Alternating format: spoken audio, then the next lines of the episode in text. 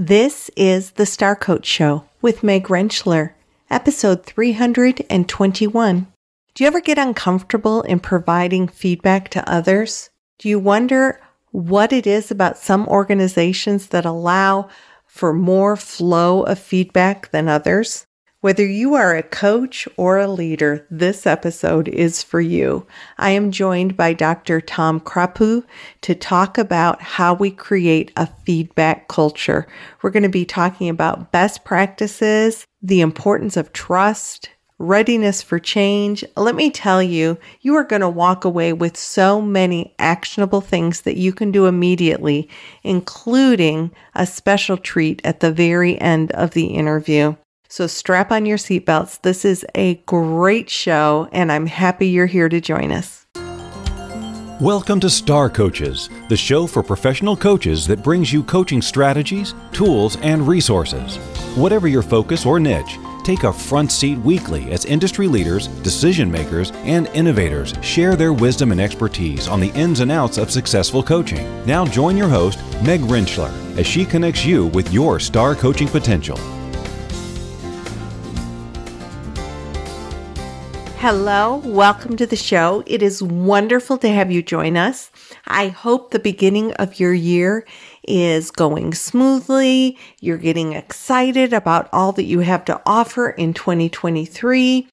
You continue to focus on how you are staying strong in your skills and that you're creating the kind of work for yourself that allows you to engage with clients, whether you're an internal coach, whether you are a relationship coach, a health coach, an executive coach.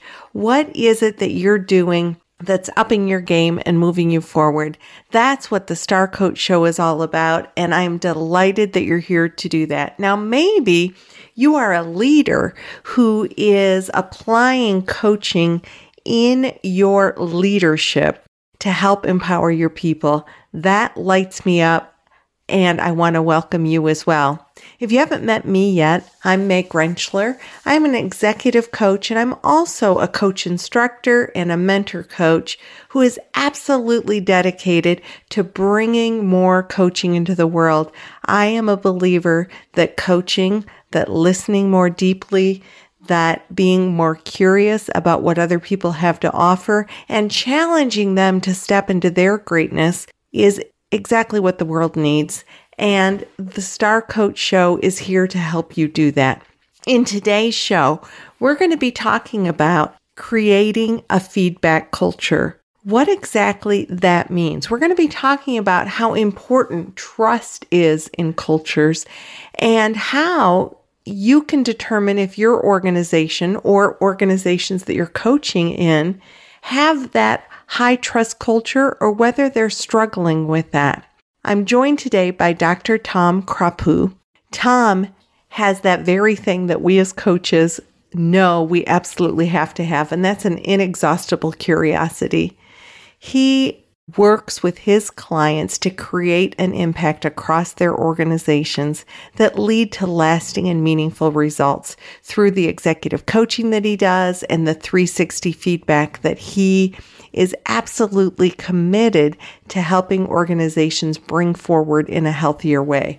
You'll hear him say in his interview that he's dedicated to get rid of some of these broken ways that feedback is delivered in organizations, which makes him the perfect guest for this interview in us talking about how to create a feedback culture.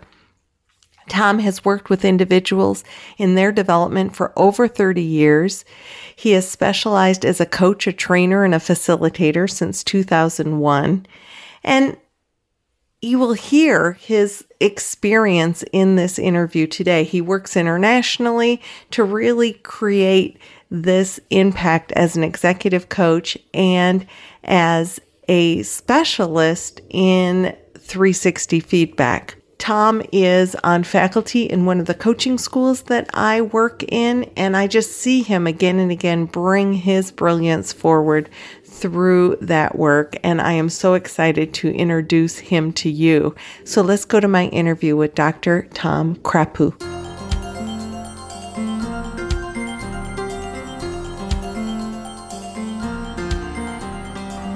Dr. Tom Krapu. Welcome to the Star Coach Show. It's wonderful to have you here. Thanks. So great to be here, Megan. It's an honor and a privilege. Well, thank you so much. You have such industry experience and and so much to share. And we did decide out of all the things that you have to share that really creating a feedback culture around what's the importance of feedback and and what how does trust build into that how do we think about different ways to give feedback? And then you also want to give a really tangible and actionable takeaway for our audience to use by the end of your interview. So, so many great things that we have lined up for today. Before we begin that nugget, those nuggets, I would love to know a little bit about your perspective on what brings you into the field of coaching and and keeps you here? What lights you up about coaching? Yeah, really, my doctoral work was in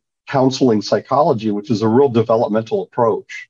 And about five years into my coaching, the thing I told my coaching colleagues was that the coaching profession succeeded where counseling psychology actually failed in in branding itself as a a, a tool of development to help people in normal development, adult development, become everything that they possibly can be. And so the more I transitioned into the coaching field, which started about 20 years ago, the more I just felt like, God, I'm home. This is this is why I went to graduate school, actually. So that's where my passion is, is helping people develop and and uh, cultures are really an important piece of that that I'm really excited to talk about today.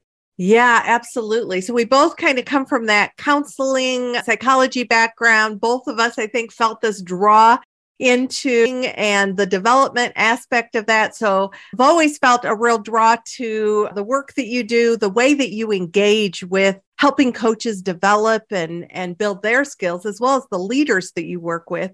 So let's look at this concept of feedback culture. And when we think about a feedback culture, where do you think the best place is to begin? Well, so the reason is creating a feedback culture is, is like a, a big picture that I want to kind of convey today because it goes beyond individual feedback. And so we'll, we'll be talking about individual ways of doing that. But if we can create a feedback culture within an organization, it has a broader impact in multiple ways, many ways that in terms of ROI, it might be hard to measure. Like when you have a high trust a high, a positive feedback, and usually it means a high trust culture that you're building. Look at the effect that has on things like retention and satisfaction, which we know are huge drivers of productivity, huge drivers of cost to organizations. So the more we can start developing cultures that are a feedback culture, which usually also means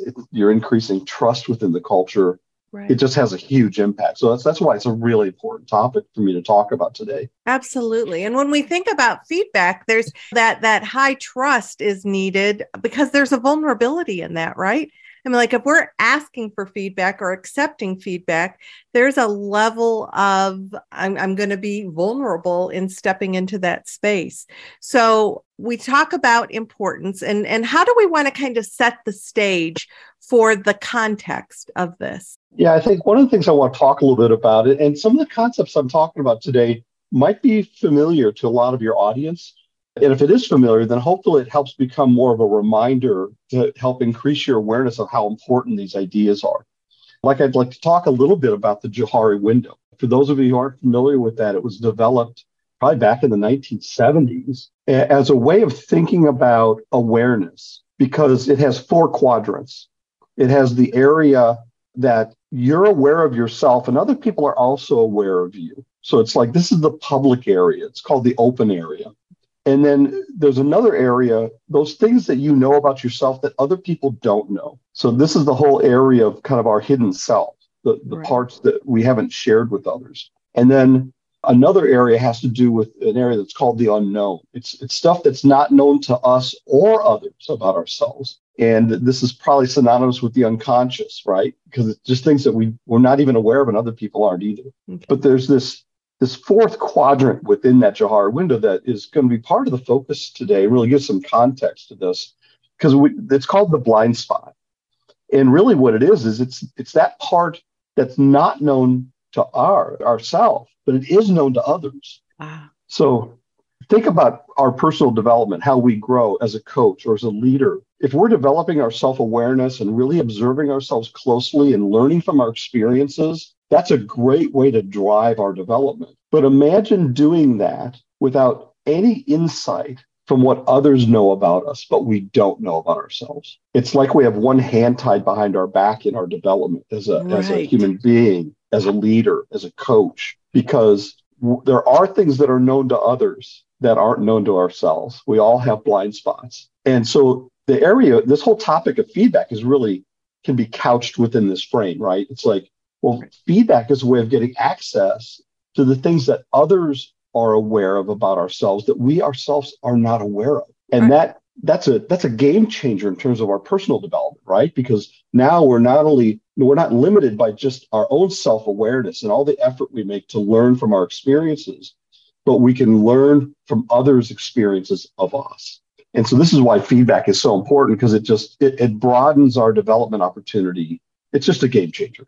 Right? Absolutely. So if we think of like another change model, uh, moving from from pre-contemplation or complete unawareness into some contemplation and then into that that awareness and and moving into preparation and those kinds of things so so that's these blind spots would be when we're when we're in pre-contemplation we just don't we don't know what we don't know but other people are able to see that in a way to begin to move up that readiness for change or move into a place of contemplating what's going on is getting some feedback. Right. I that's one of my favorite sayings. I don't know what I don't know.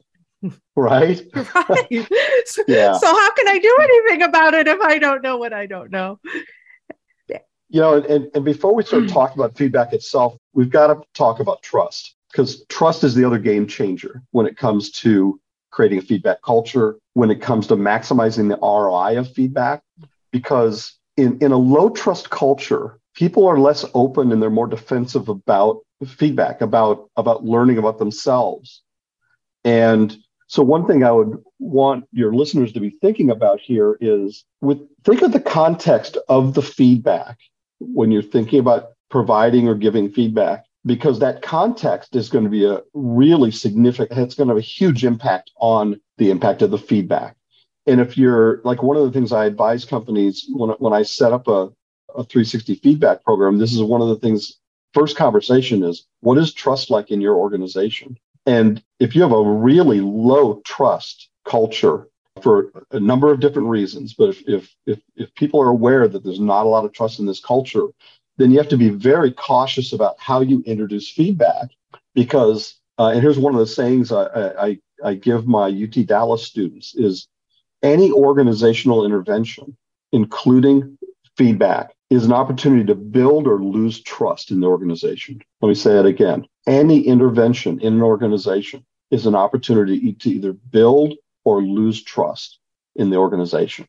So then it's going to come into how we're doing that and the best practices. And uh, before we get too far past that, is when you are having that first conversation with organizations, what's been your experience in their level of awareness of whether they are a low or high trust organization?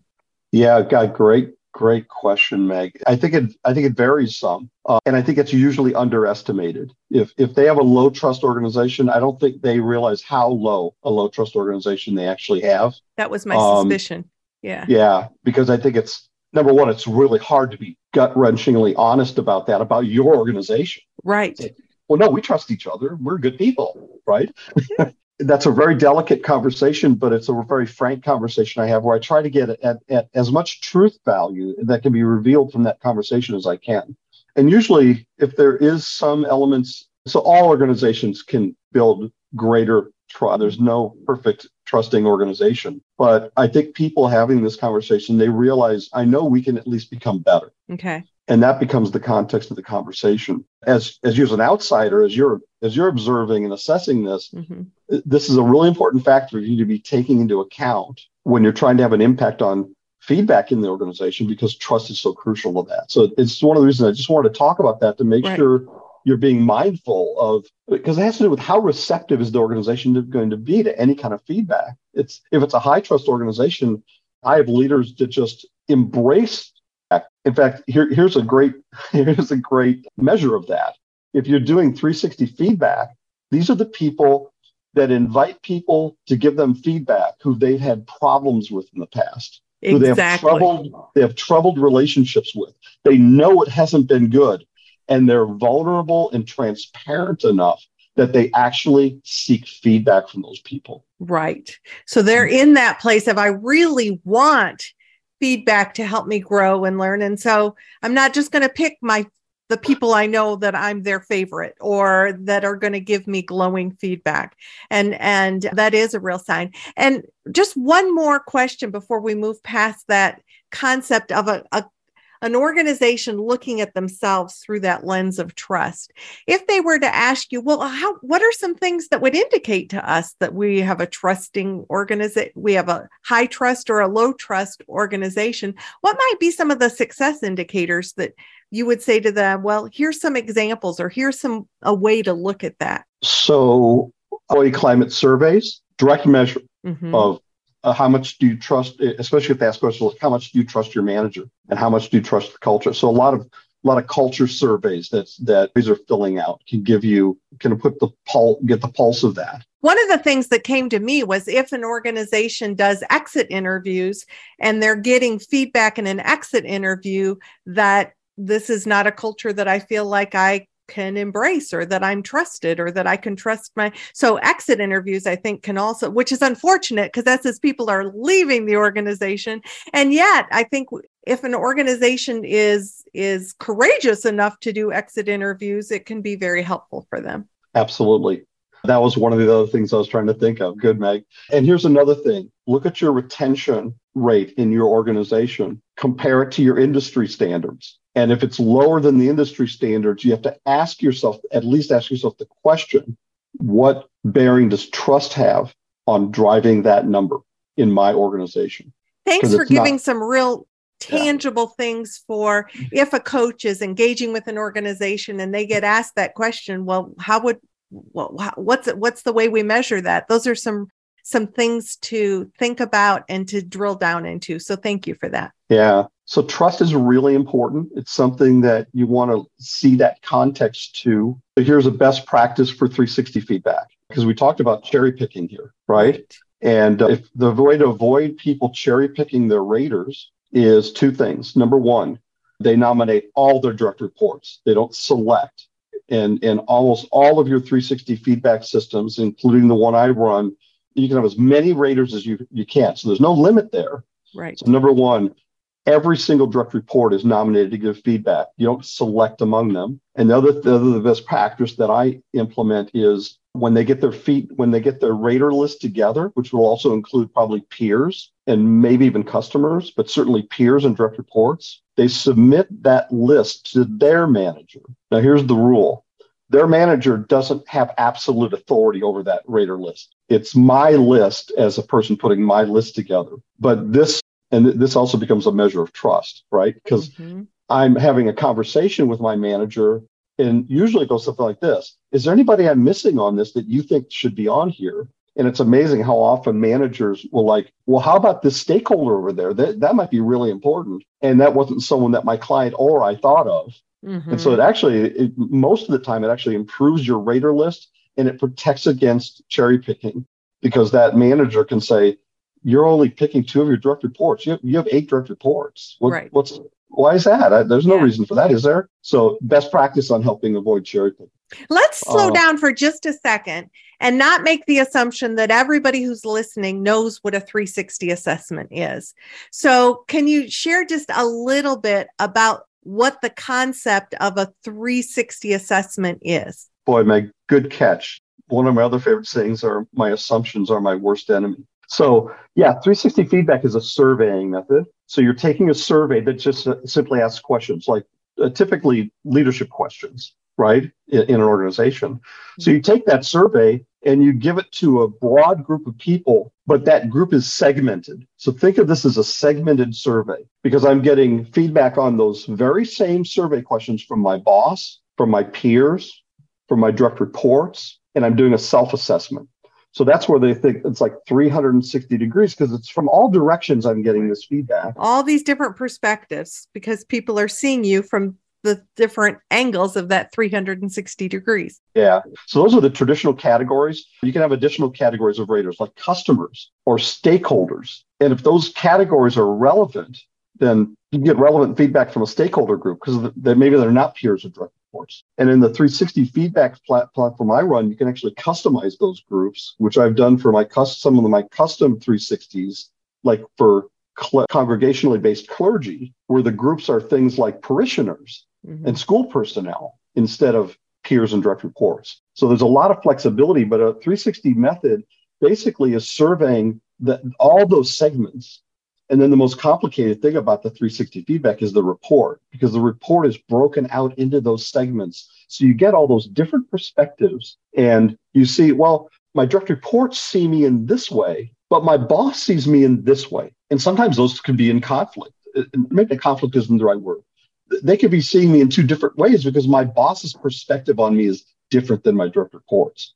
So it gives a real insight into how you're viewed within the organization around whatever dimensions that you're measuring. Uh, and I'll be talking a little bit about the qualitative part of 360s as we go on here, but that's the basic 360 methodology.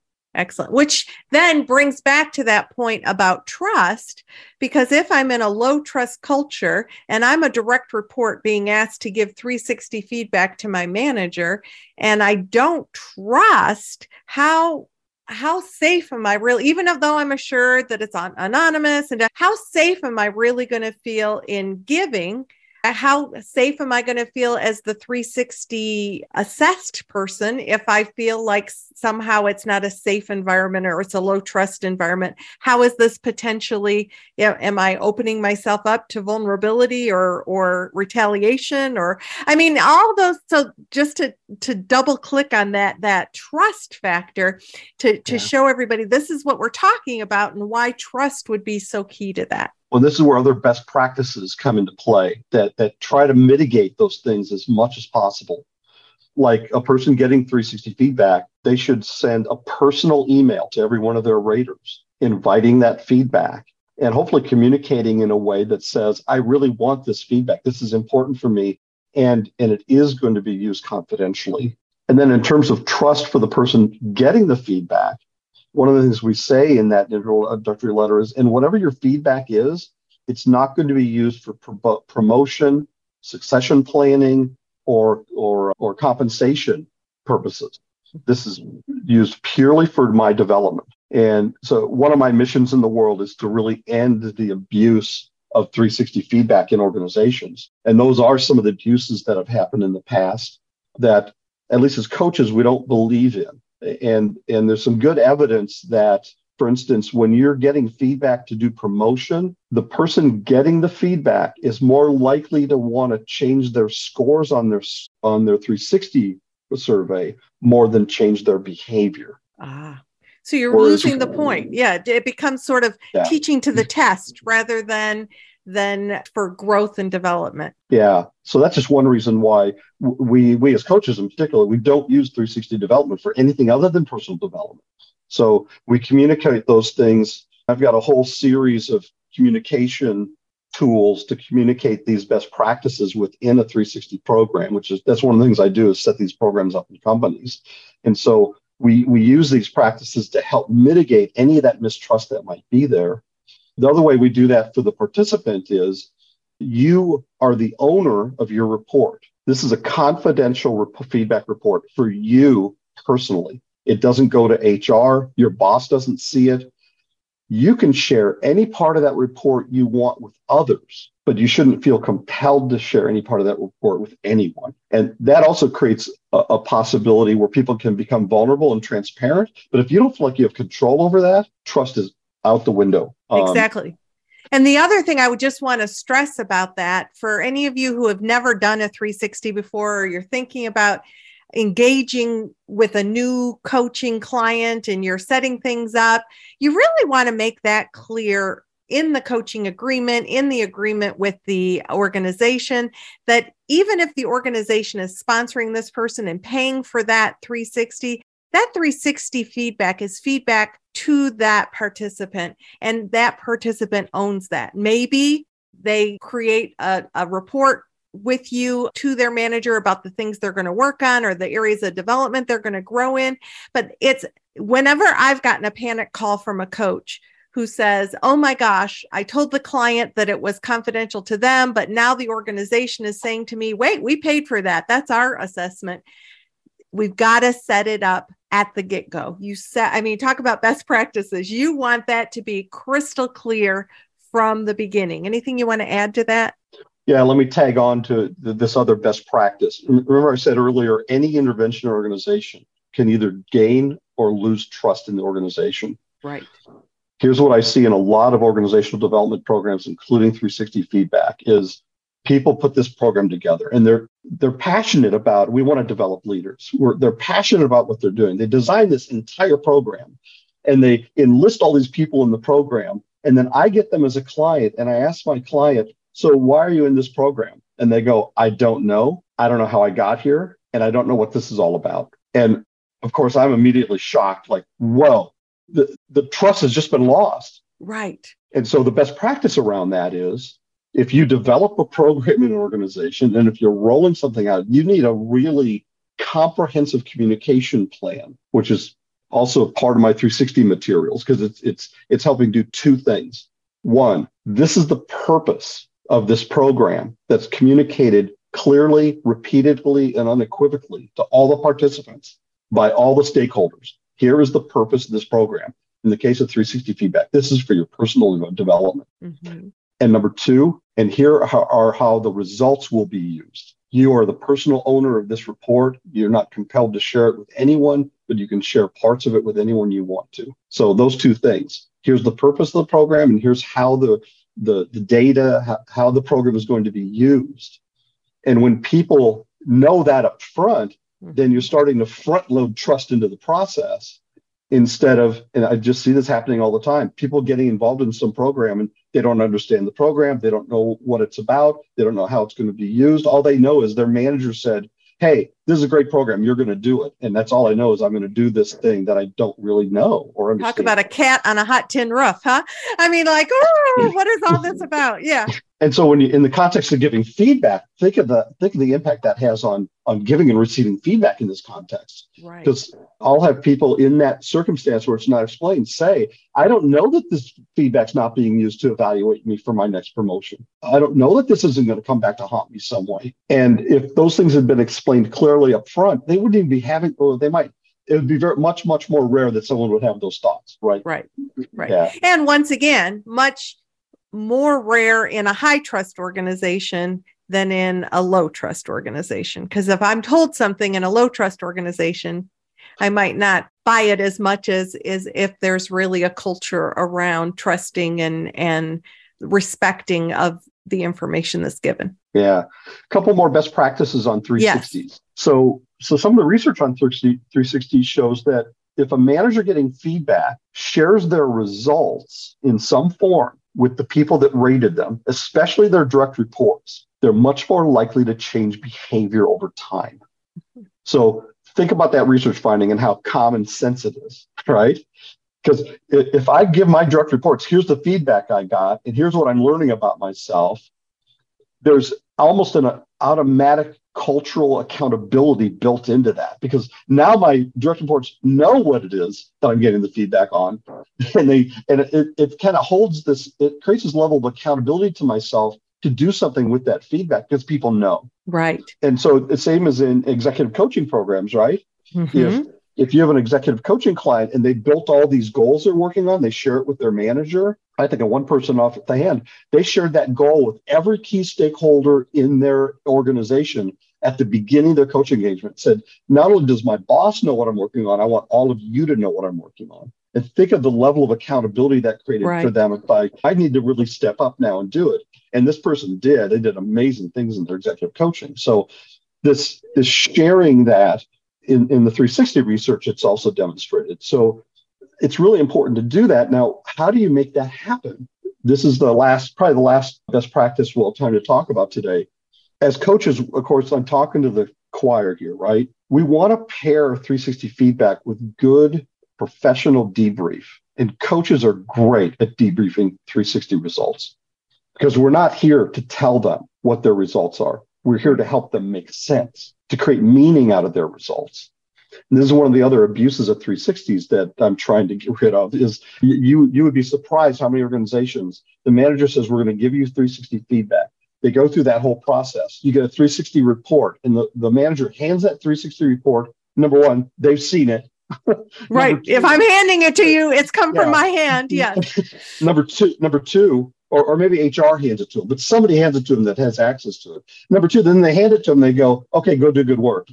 And for those of you who aren't familiar with 360 reports, a lot of times they're 50, 60 pages long because oh, there's yeah. so much, so much segmented data in there. They're just handing this report to someone saying, okay, do good. How are they supposed to understand? They've probably never seen a 360 report before. So and we're all negatively biased so we're going to zone in to any anything that we deem as criticism or less than. We're not going to be able to kind of see the balance between how this part impacts this part. That's what a, a robust debrief does. It really helps helps pull all those pieces together. And if i'm getting a report about myself that i really don't see the the big picture of that I'm going to probably feel defeated and, or I don't, maybe not, but am I really going to know what I'm going to do with that? It doesn't maximize the ROI of all this investment yes. that we've made, yes. right? Because as coaches, what are we going to do? We're, we're going to help them see the areas they want to grow, but we're also going to say, what are the strengths here? Are you fully leveraging the strengths? Because 360 feedback shows strengths as well as opportunities. So are you fully leveraging those strengths? And then what about the opportunities? And what are you learning here about yourself, about these different stakeholders of people in your environment? How does that create a, a situational awareness you would have never had? And this is what a lot of my 360 clients say. I would have never had this awareness if it wasn't for this tool. Because we're back to that Johari window, right? Mm-hmm. I'm getting all this feedback of things I may or may not know about myself. And that's the other thing. A lot of 360 feedback is confirmatory, right? I, I kind of thought that about myself. And I, I can't believe other people, but other people know me better than I thought they know me because I knew that about myself, but I didn't think they knew. Right. It's right. like, wow, that's confirmed. And a lot of those are strengths that are, are confirmed. And then also there's things like, yeah, I kind of knew that about myself too, but I was hoping nobody could see, nobody saw that. It's like, you know what? People see just about everything about me. I'm, I'm under this delusion like somehow I'm unknown to people. What, what people really do know me and when you get feedback, rich feedback in this way, it really accelerates your growth, right? Love so that other best practice is um, is getting a debrief. You have to get a debrief uh, with with the 360. You can't just kind of hand them the report. I want to circle yeah. back around super quick to one of your other best practices in that level of accountability and letting your your raters know that you've received their feedback and maybe even a couple of the things that you're working on. Yes, there's a great level of accountability for the participant, for the leader. What I've also noticed is that people tend to see people the same way over and over. So I I work with Tom and I see Tom this particular way. When Tom says to me, "Meg, I've received your feedback and here's some things that I'm working on." I, Meg, am now looking at Tom a different way and I'm sort of paying attention to his growth and his development. So I think part of the the value also of letting people know I've received your feedback. Here's some things that I'm really committed to working on. That creates a new awareness for the people that are engaging with you and they're more open and and their perspective is going to be open to oh tom's doing things differently than he used to. Maybe you were doing those anyway but if when i'm open to like looking at what you're doing i think i'm more inclined to see your changes too. So that's just an additional sort of benefit of letting people know the changes we're working on. Yeah and just think of the impact that has on trust right? That yes. there's this more of this openness and awareness about who we are as people. And it has a positive impact on trust because there's a vulnerability and transparency right. that's a part of that process.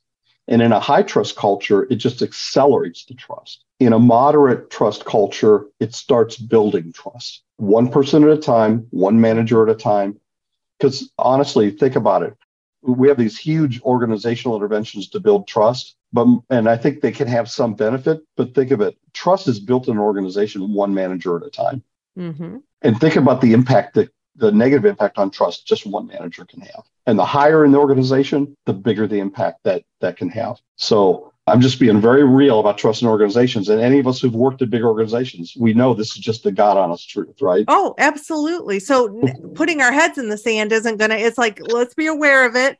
And then what are these best practices we can bring forward to hopefully begin to change things one organization, one leader at a time? Yeah. Such good information, Tom. As as we're getting closer to the end of our time together, I know you had something you really wanted people to be able to grasp onto immediately. Yeah.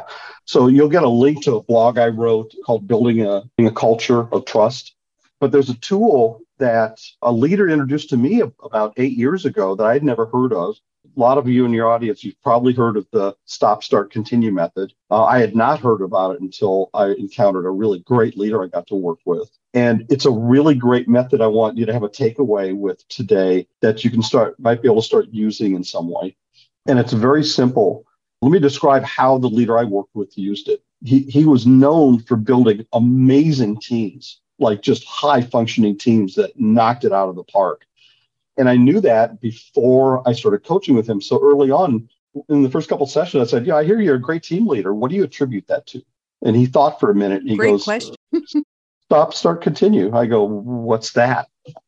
He goes, I, I start leading my team, and about six months into taking over a new team, I set up one on one meetings with every one of my direct reports and the it's a highly structured meeting. It has an agenda and they know what it is up front. The first thing i want to know from them is what are the things that i need to start doing as a leader that i'm not doing because i don't know to do them? What do i need to stop doing? Because i probably think it's really helpful but i don't realize it's not helping at all. And then finally what do i what do i need to continue doing? What's really working for you and what do you see really working for the team because I want that specific feedback from you as an individual team member on my team. That's the first half of the meeting. The second half of the meeting is me answering those same questions for you. Based on my observation over the last six months, here's the things I think you need to continue doing that you're really doing well. Here's the things you might want to consider start doing to be more effective on my team, our team. And finally, here are the things I think you might want to consider stopping doing because I, I, I, don't think they're as helpful as you think they might be. So he had those meetings with his team about six, every individual team member about six months in. And he said it transforms the team because number one, he gets a lot of good feedback and, and well, he starts getting a lot of good feedback. Again, if you're in a lower trust environment, how good, how good do you think the feedback he's going to get is? It, probably yeah. not, not ideal, but probably some feedback. Mm-hmm. Like, well, this is my new boss I've never had a boss ask me to give a feed like this. So right. this is a new behavior for me. But he said it, it sets the stage for creating a, a, a, culture of trust within our team because this is something that we don't just do in that introductory meeting. It becomes a part of our culture. When we're aware of things other people need to stop, start, or continue doing, we create a culture of trust where we're doing this in the interest of being a better team and to help each other be better. And when that culture starts to sink in, can you imagine the kind of feedback that people start giving each other to really help them become more effective? We're back to the Johari window, right? Right. There's all these things I don't know about myself, and now people are more freely exchanging those things. And think about it. This is one of the key ways trust is built is through mutual transactions of transparency and vulnerability mm-hmm. that builds a really deep trust between individuals and then within the team. So I'd like you to you can look at my blog. Start if you're not familiar with this method, you might want to find ways to start utilizing it because it's a really practical way. By the way, to get to get actionable feedback. Usually, the feedback from these kind of questions are really good, and that's why my 360 tools on my 360 platform, the qualitative part of the survey is based on stop, start, continue. I, I, said I'd mentioned something about that earlier on when I was talking about 360 surveys, because right. most surveys have rating questions where you rate, but then they have open ended questions at the end. Mm-hmm. And I steer away from questions like, what makes me great as a leader. It's like rah rah, hey hey. Not very actionable feedback people get from that. Maybe get a little good feeling about it for a little mm-hmm. bit, but stop, start, continue. That gives you actionable feedback that actually makes you change behavior to have a bigger and greater impact within the organization. So that's why we use it for the qualitative component of the 360 surveys I use. So Meg, that's the that's the big takeaway I wanted people to be able to take away that maybe they can even start practicing immediately. Right. And and we can also begin how can that apply to ourselves as well or the people that we work with. It's a great tool. So thank you for that. So Tom, you shared that that there's an article. We're going to have a link for that article in the show notes for this episode. Any other um, way that people can connect with you if they want to know more about you and the work that you do? I'm on LinkedIn.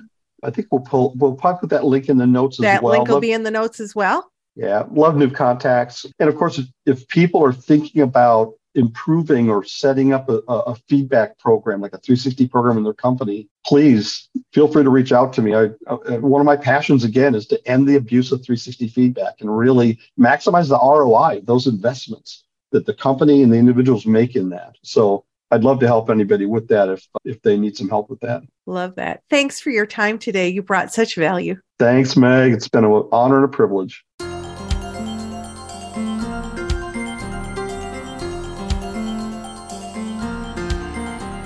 Such great information.